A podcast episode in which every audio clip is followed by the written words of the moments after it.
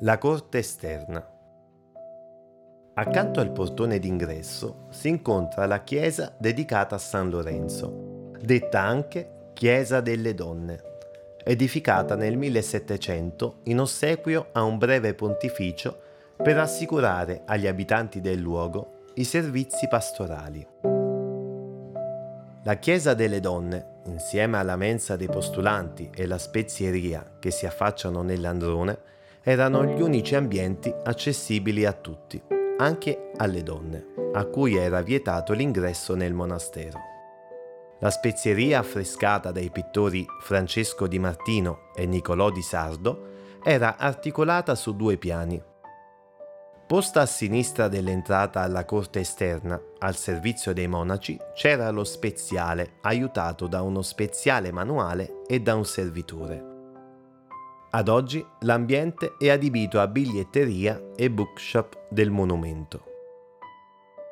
La corte esterna era lo spazio dove si tenevano tutte le attività necessarie per la sussistenza della comunità certosina, l'unico punto di contatto tra i certosini e gli abitanti del territorio. Avendo la facciata di fronte, il lato destro della corte, decorato con una sontuosa fontana, datata alla prima metà del XVIII secolo, ospitava gli ambienti destinati ai monaci conversi.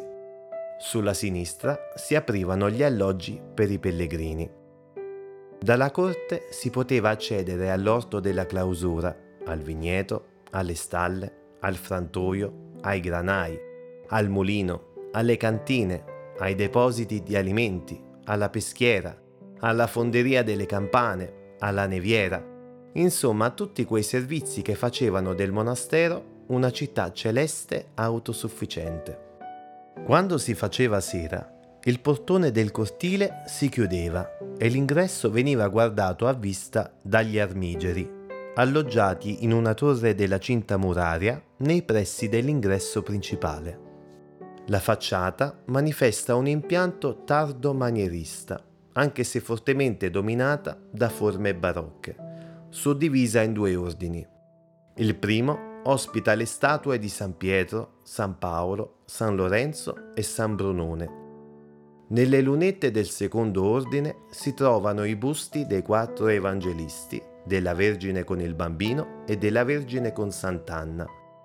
Infine, sul fastigio si trova l'immagine dell'Immacolata tra le figure allegoriche della religione e della perseveranza.